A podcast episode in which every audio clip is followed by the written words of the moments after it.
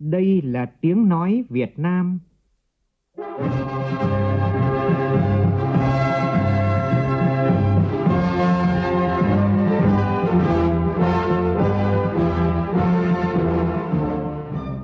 là tiếng nói Việt Nam, phát thanh từ Hà Nội, thủ đô nước Cộng hòa xã hội chủ nghĩa Việt Nam.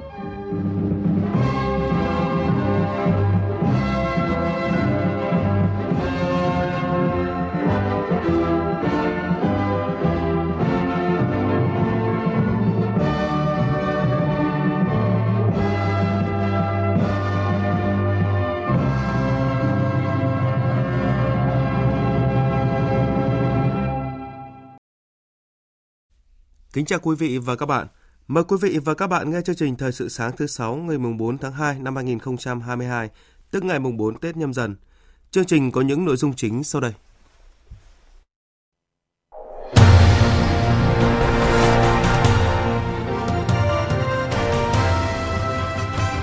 Toàn bộ 63 tỉnh thành phố đã lên kế hoạch đưa học sinh trung học cơ sở, trung học phổ thông đi học trực tiếp, đảm bảo thích nghi và an toàn phòng dịch COVID-19. Nhiều địa phương trọng điểm du lịch thu hút đông đảo người dân đến tham quan, tạo luồng sinh khí mới cho ngành công nghiệp không khói sau 2 năm trầm lắng. Sôi động hoạt động biên mậu những ngày đầu năm. Bản Triệu Phú ở vùng cao tỉnh Bắc Cạn thay đổi nhờ tư duy từ chặt rừng chuyển sang trồng rừng, lấy sinh kế bền vững từ rừng. Nga quan ngại căng thẳng leo thang khi Mỹ điều quân đến châu Âu. Mỹ tiêu diệt thủ lĩnh IS trong chiến dịch truy quét lớn ở Tây Bắc Syria.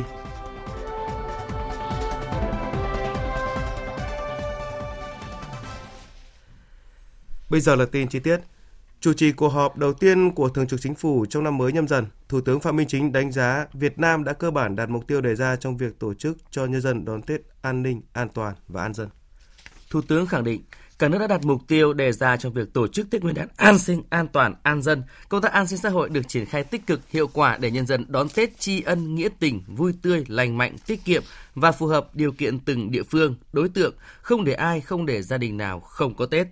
Thành phố Hồ Chí Minh, Hà Nội và các địa phương đông dân như Thanh Hóa, Nghệ An, Hải Phòng đã chi an sinh xã hội ở mức cao nhất có thể, đồng thời tổ chức chiến dịch thần tốc tiêm chủng mùa xuân năm 2022 đạt kết quả tích cực.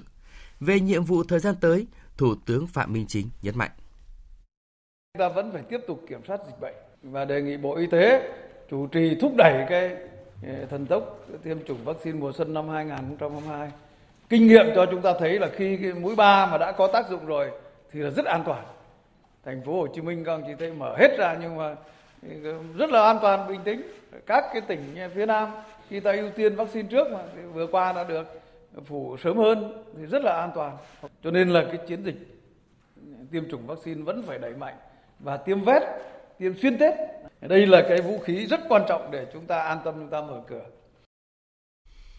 Tại cuộc họp này, Bộ trưởng Bộ Giáo dục và Đào tạo Nguyễn Kim Sơn cho biết hiện toàn bộ 63 tỉnh, thành phố đã lên kế hoạch đưa học sinh trung học cơ sở, trung học phổ thông đi học trực tiếp bắt đầu trong khoảng thời gian từ mùng 7 đến ngày 14 tháng 2. Theo tổng hợp, 100% các trường đại học cao đẳng đã lên kế hoạch cho sinh viên, học viên đi học trở lại trong tháng 2 năm 2022. Toàn bộ 63 tỉnh, thành phố đã lên kế hoạch đưa học sinh trung học cơ sở, trung học phổ thông đi học trực tiếp bắt đầu trong khoảng thời gian từ mùng 7 đến ngày 14 tháng 2 năm 2022. 60 trên 63 tỉnh thành phố đã lên kế hoạch đưa học sinh bậc mầm non tiểu học quay trở lại trường học trực tiếp trong tháng 2. Ba nơi còn lại là thủ đô Hà Nội, tỉnh Bình Dương và tỉnh Đồng Nai đã lên kế hoạch đưa học sinh quay lại trường học nhưng chưa ấn định thời gian cụ thể. Bộ Giáo dục và Đào tạo đã chỉ đạo các địa phương có kế hoạch bù đắp kiến thức cho học sinh, trong đó ra soát đánh giá phân định từng nhóm học sinh cụ thể để lên kế hoạch dạy bù trong ngắn hạn và dài hạn – việc bù đắp kiến thức được ngành giáo dục xác định không chỉ thực hiện trong một năm mà còn kéo dài trong nhiều năm. Nhân kỷ niệm 92 năm ngày thành lập Đảng Cộng sản Việt Nam, tối qua tại thành phố Hồ Chí Minh diễn ra chương trình nghệ thuật Đảng là niềm tin tất thắng. Tham dự chương trình có Ủy viên Bộ Chính trị, Bí thư Thành ủy thành phố Hồ Chí Minh Nguyễn Văn Nên. Tin của phóng viên Đài Tiếng nói Việt Nam thường trú tại thành phố Hồ Chí Minh. Chương 1 với chủ đề Xuân của niềm tin gồm các ca khúc Dấu chân phía trước, Tiếng hát giữa rừng Bắc Bó, Suối Lenin, Mùa xuân trên quê hương, Cung đàn mùa xuân. Để ca ngợi Chủ tịch Hồ Chí Minh, tôn vinh sự ra đời, trưởng thành của Đảng Cộng sản Việt Nam, đã lãnh đạo nhân dân ta tiến hành cuộc đấu tranh cách mạng hào hùng, mở ra những trang sử vàng trói lọi của dân tộc. Chương 2 với chủ đề Tết của hy vọng, với các ca khúc Tự hào thành phố tôi yêu, Yêu thương Việt Nam, Đón bình minh, Em nghĩ gì khi mùa xuân đến, Chào xuân, Tết hy vọng, Thanh thang con đường mới là những hồi tưởng tri ân của thành phố Hồ Chí Minh về khó khăn mất mát do đại dịch gây ra, đồng thời hướng tới nỗ lực vượt qua khó khăn, đổi mới sáng tạo để thực hiện nhiệm vụ vừa chống dịch, vừa khôi phục kinh tế. Thông qua chương trình, ban tổ chức gửi gắm những giá trị văn hóa để xây dựng thành phố Hồ Chí Minh trở thành một không gian văn hóa Hồ Chí Minh, nơi tư tưởng, đạo đức, phong cách của Bác luôn hiện hữu, trở thành tài sản tinh thần, giá trị văn hóa đặc trưng của người dân, cán bộ, đảng viên của thành phố mang tên Bác. Thưa quý vị, những ngày này, nhiều trung tâm du lịch lớn của cả nước đón nhận nhiều du khách tới tham quan, cho thấy một sức sống mới của ngành công nghiệp không khói đang hồi sinh sau 2 năm đình trệ vì dịch bệnh. Ghi nhận của phóng viên Quang Sáng thường trú khu vực Tây Nguyên tại tỉnh Lâm Đồng. Đường đèo Bren, cửa ngõ vào thành phố Đà Lạt nhỏ hẹp và nhiều khúc cua đang là đoạn giao thông đông đúc nhất, với đoàn xe kéo dài nhiều km. Lực lượng cảnh sát giao thông được huy động tối đa, túc trực tại các khu vực trọng điểm để phân luồng, hướng dẫn đi lại. Ông Trần Công Thành, du khách tỉnh Tuyên Quang cảm nhận. Chúng tôi cũng được biết Đà Lạt từ lâu rồi nhưng nó cũng là lần đầu tiên được vào. Vào đây thì thấy con người nó Đà Lạt mà mến khách. Mong rằng tỉnh Lâm Đồng cũng như thành phố Đà Lạt sẽ phát triển để tạo điều kiện thuận lợi cho du khách chúng tôi là được tham quan, thưởng ngoạn cũng như là được ờ, hưởng cái hương vị của Đà Lạt. Sau thời gian dài ngưng trệ vì ảnh hưởng dịch bệnh Covid-19, ngành du lịch của Đà Lạt Lâm Đồng như được hồi sinh trong dịp Tết Nguyên đán này. Ông Nguyễn Viết Văn, Giám đốc Sở Văn hóa Thể thao và Du lịch tỉnh Lâm Đồng cho hay, không chỉ trong kỳ nghỉ Tết mà Đà Lạt Lâm Đồng còn thu hút một lượng lớn du khách đăng ký lưu trú rải đều trong hết tháng Giêng, với công suất phòng nghỉ đạt bình quân trên 70%. Đến thời điểm này thì các cơ sở lưu trú cũng như là các khách sạn sao và các cái khu điểm du lịch đều có cái lượng khách rất là cao, đáp ứng được nhu cầu phục hồi tăng trưởng du lịch trong giai đoạn hiện nay. Còn tại thành phố biển Nha Trang, tỉnh Khánh Hòa, hôm qua đường phố, khu du lịch và bãi biển đông nghịt người. Các resort hầu hết đã được du khách đặt kín phòng. Theo ghi nhận của phóng viên Đài Tiếng nói Việt Nam, chiều qua hàng nghìn du khách đổ về phố biển Nha Trang du xuân, đó làm đường phố lớn tại đây luôn bị kẹt xe. Du khách phải chạy xe rất lâu trên các đường lớn của Nha Trang như là Trần Phú, Phạm Văn Đồng, Lê Hồng Phong mới đến được các khách sạn, resort để nghỉ dưỡng. Thưa quý vị, trên thực tế thì trong bối cảnh mới, du khách có yêu cầu cao hơn về sự an toàn khi đi du lịch cũng như các sản phẩm dịch vụ du lịch bền vững hơn. Thay vì đến những địa điểm du lịch sầm uất nổi tiếng tập trung đông người, đa phần du khách lựa chọn những du khu du lịch nghỉ dưỡng, khám phá thiên nhiên kết hợp với trải nghiệm thực tế. Sự thay đổi này đang đòi hỏi ngành du lịch phải có sự chuyển biến để thích ứng với tình mới. Ghi nhận của phóng viên Đài Tiếng nói Việt Nam bà Nguyễn Hồng Phương ở quận Cầu Giấy, Hà Nội, thay vì đến nơi đông người, những địa điểm du lịch ở ngoại ô gần gũi với thiên nhiên được bà và bạn bè ưu tiên lựa chọn để vừa có thể thư giãn, nghỉ ngơi, vừa đảm bảo an toàn phòng chống dịch COVID-19 trong những cái mùa dịch này thì bây giờ mình muốn chọn làm sao để cho mình đi những cái nơi mà có ít người này. Thế mình cứ thực hiện đúng 5 k xong mình đi à, để rèn luyện sức khỏe bằng cách đi vòng quanh hồ tây này, rồi đi lên những cái chỗ mà, ví dụ như những cái nhà cổ của pháp ngày xưa để lại hoặc là bảo tàng lịch sử này. Thế còn thì ở trong chương trình là có rất nhiều chương trình, ví dụ như đi một ngày hoặc là đi hai ngày một đêm, thì có chương trình những cái vùng lân cận, ví dụ như bát tràng. Thế mình đi thăm những cái làng nghề. Là một người hướng ngoại thích di chuyển nhưng gần 2 năm nay chị Trần Thi Trà chưa tham gia chuyến du lịch nào. Ngay khi biết thông tin về tour tham quan nội đô Hà Nội bằng xe đạp, chị đã đăng ký trải nghiệm hành trình. Với chị, đây là khoảng thời gian thú vị sau chuỗi ngày dài phải ngồi một chỗ vì dịch bệnh. Tham gia cái chương trình này thì mọi người cũng mong muốn từ lâu rồi, cũng là ấp ủ của rất nhiều ờ, người. Thì mình rất là hạnh phúc khi được tham gia cái chương trình này. Thứ nhất là cũng nâng cao sức khỏe và cũng kêu gọi mọi người là cũng lên ờ, quan trọng chú trọng về cái du lịch sức khỏe hơn. Theo số liệu thống kê từ Sở Du lịch Hà Nội, trong năm 2021, Hà Nội đã đón 4 triệu lượt khách du lịch nội địa.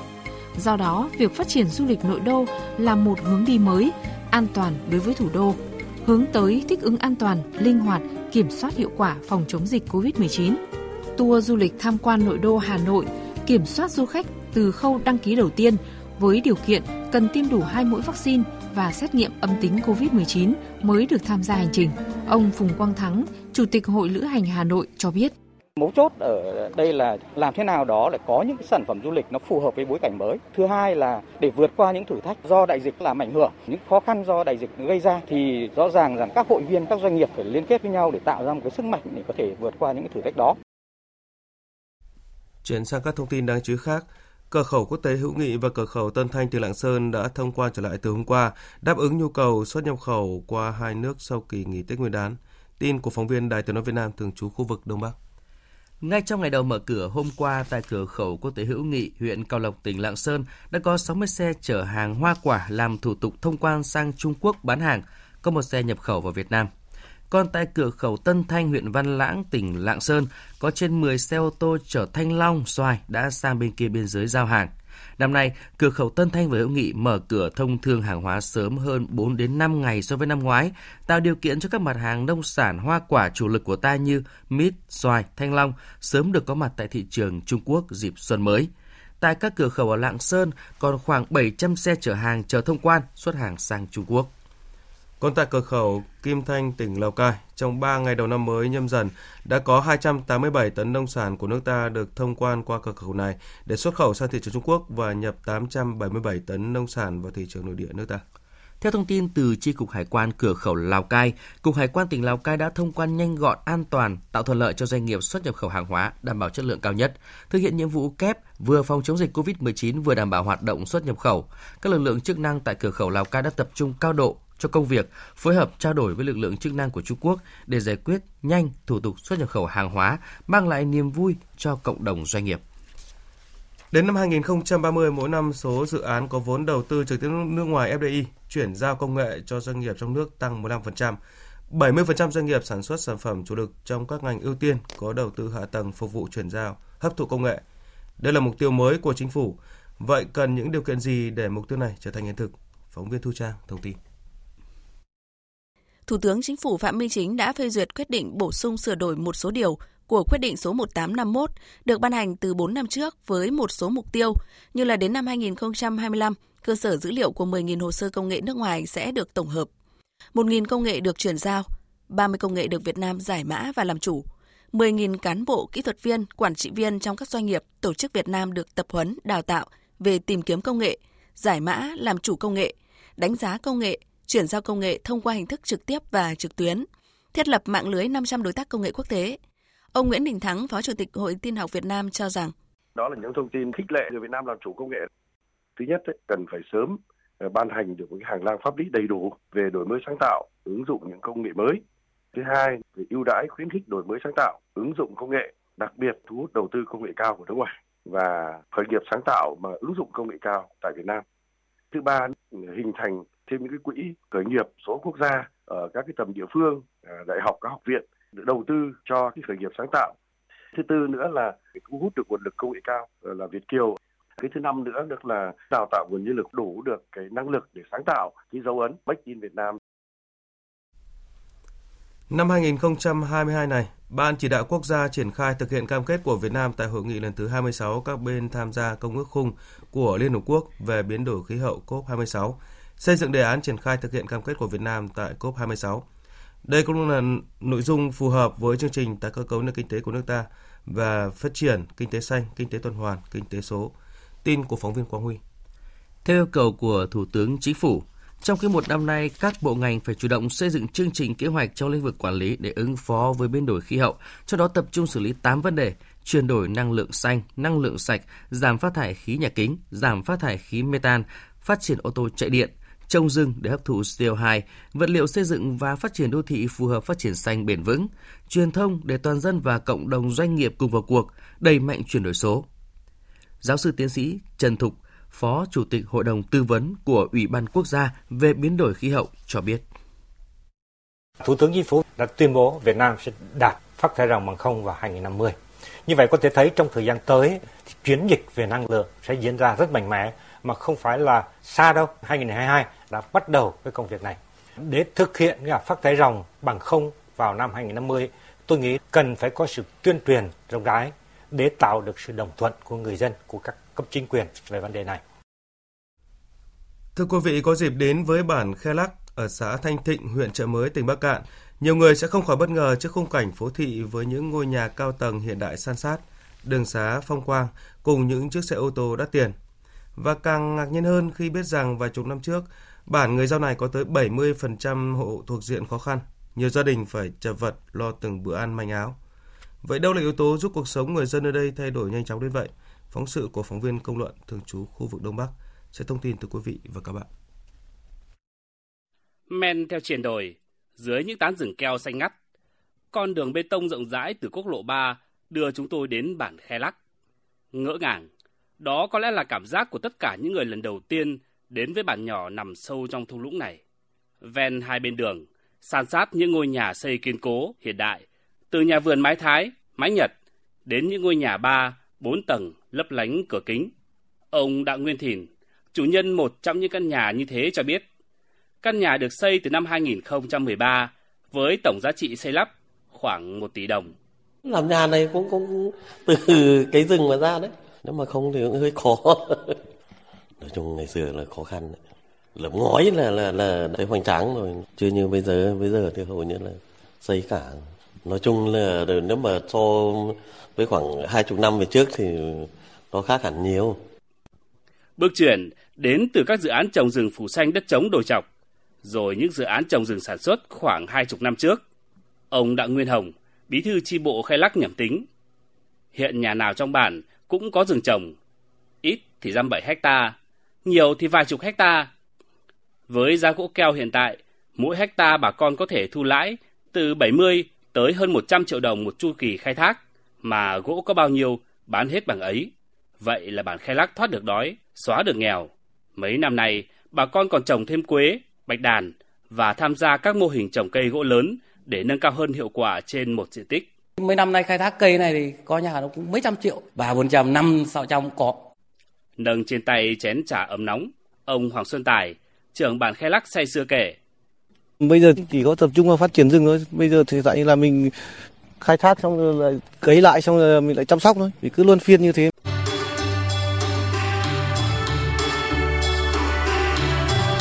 Hiệu quả kinh tế từ trồng rừng ở đây cũng đang là minh chứng cho sự đúng đắn của Bắc Cạn khi lựa chọn lĩnh vực này làm hướng đi cho người dân thoát nghèo, vươn lên làm giàu ngay trên mảnh đất quê hương để năm sau lại có thêm nhiều bản triệu phú như Khe Lắc trên miền dẻo cao này.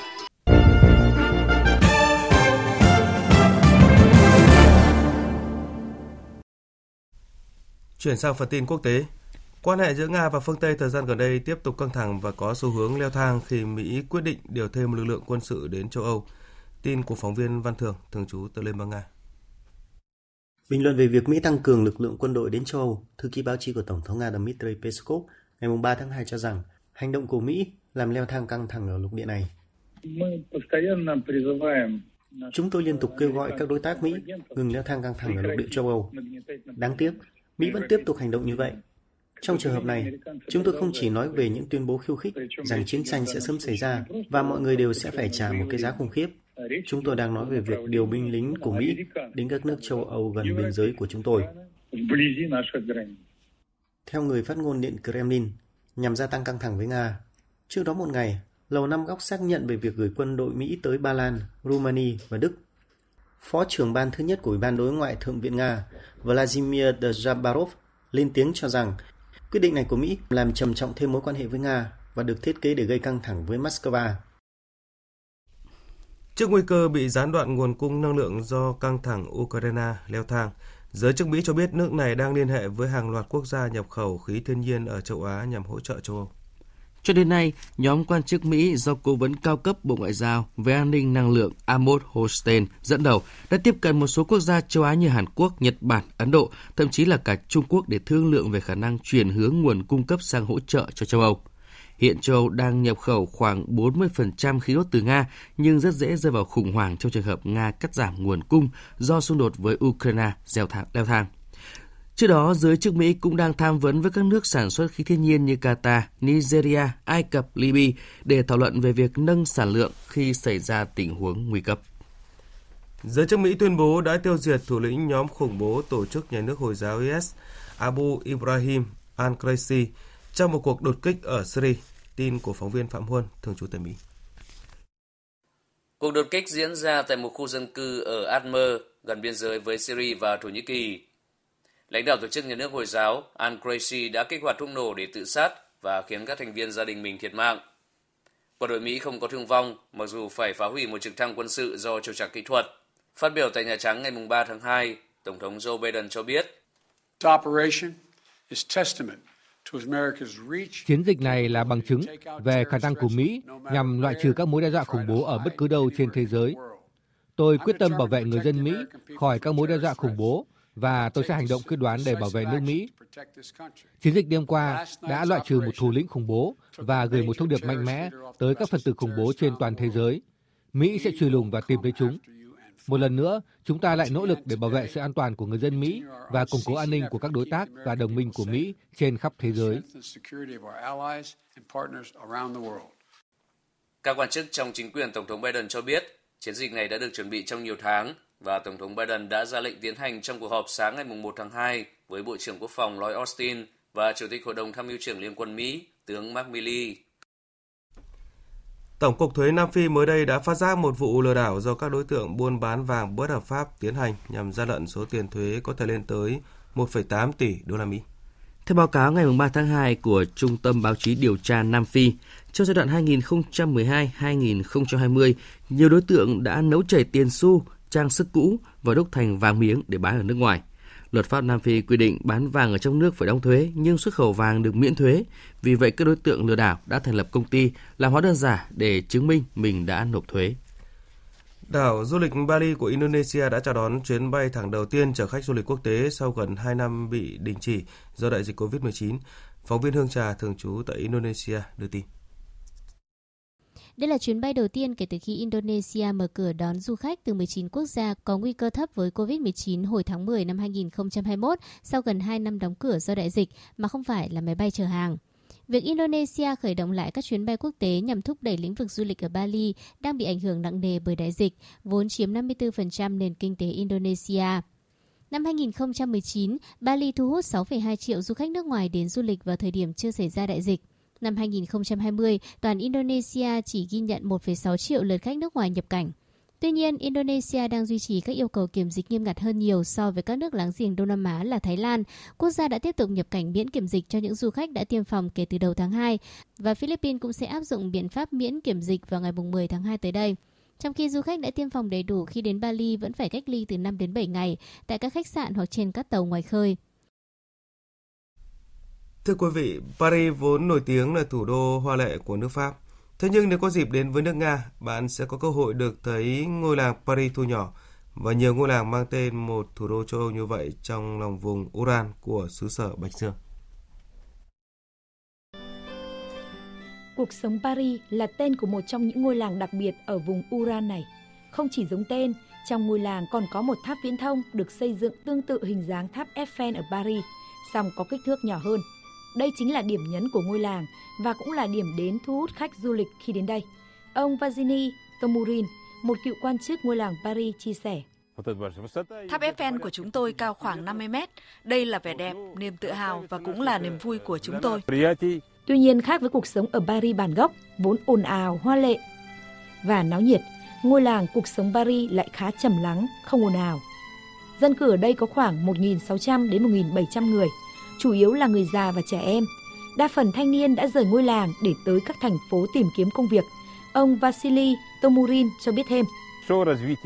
Chúng tôi có khoảng 1.600 đến 1.700 người, giờ nhiều thanh niên đã rời làng đi kiếm việc. Hơn 45% người dân ở đây đều là người già đã về hưu. Cuộc sống Paris chỉ là một trong số những ngôi làng được đặt tên theo một thủ đô của châu Âu ở vùng Uran. Đến với vùng Uran, khách du lịch sẽ có cơ hội được chiêm ngưỡng nhiều ngôi làng thủ đô thu nhỏ như thế này tại đây. Từ Berlin của Đức đến London, Anh và nhiều thành phố khác chỉ vài giờ lái xe. Mỗi ngôi làng như thế này đều có một đặc trưng gần giống với thủ đô nguyên gốc. Tuy nhiên, đặc điểm chung và cũng là thách thức hiện nay của các ngôi làng chính là dân cư ở đây đang ngày càng ít đi do lực lượng lao động trẻ thường tìm về các thành phố để kiếm việc làm. Tiếp theo là tin thể thao.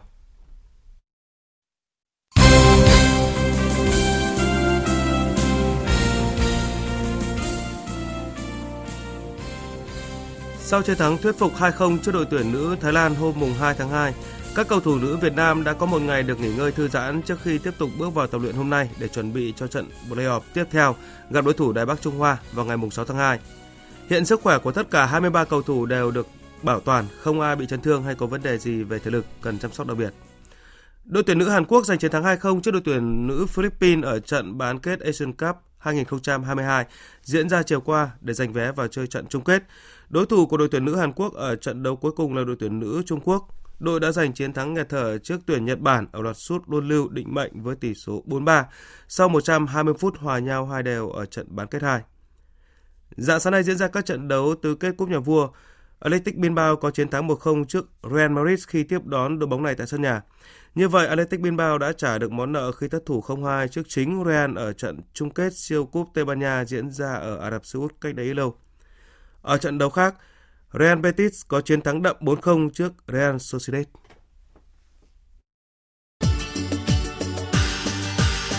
Dự báo thời tiết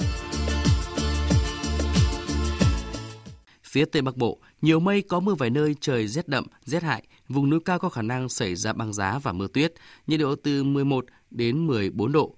Vùng núi cao có nơi dưới 5 độ, riêng Lai Châu Điện Biên có nơi trên 20 độ. Phía Đông Bắc Bộ nhiều mây, có mưa vài nơi, trời rét đậm rét hại, vùng núi cao có khả năng xảy ra băng giá và mưa tuyết, nhiệt độ từ 11 đến 17 độ, vùng núi cao có nơi dưới 5 độ. Khu vực từ Thanh Hóa đến Thừa Thiên Huế nhiều mây, phía Bắc có mưa vài nơi, phía Nam có mưa, mưa rào, rải rác và có nơi có rông. Trời rét, riêng phía Bắc có nơi rét đậm. Nhiệt độ từ 13 đến 18 độ, phía Nam từ 18 đến 21 độ. Khu vực từ Đà Nẵng đến Bình Thuận, phía Bắc nhiều mây, chiều và đêm có mưa rào rải rác và có nơi có rông. Phía Nam có mưa rào và rông vài nơi, gió Đông Bắc cấp 3, phía Bắc đêm và sáng sớm trời lạnh, nhiệt độ từ 21 đến 27 độ, phía Nam có nơi trên 31 độ. Tây Nguyên ngày nắng, chiều tối và đêm có mưa rào và rông vài nơi, nhiệt độ từ 17 đến 20 độ. Nam Bộ ngày nắng, chiều tối và đêm có mưa rào và rông vài nơi, nhiệt độ từ 23 đến 34 độ, có nơi trên 34 độ. Khu vực Hà Nội nhiều mây không mưa, trời rét đậm rét hại, nhiệt độ từ 11 đến 17 độ. Dự báo thời tiết biển, Vịnh Bắc Bộ có mưa vài nơi tầm nhìn xa trên 10 km, gió đông bắc cấp 5 có lúc cấp 6 giật cấp 7 biển động. Vùng biển từ Quảng Trị đến Quảng Ngãi có mưa rải rác, tầm nhìn xa trên 10 km giảm xuống 4 đến 10 km trong mưa, gió đông bắc cấp 5 từ chiều mạnh dần lên cấp 6, có lúc cấp 7 giật cấp 8 biển động mạnh.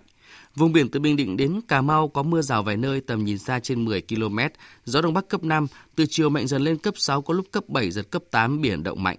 Vùng biển từ Cà Mau đến Kiên Giang có mưa rào vài nơi tầm nhìn xa trên 10 km, gió đông bắc đến đông cấp 4 cấp 5.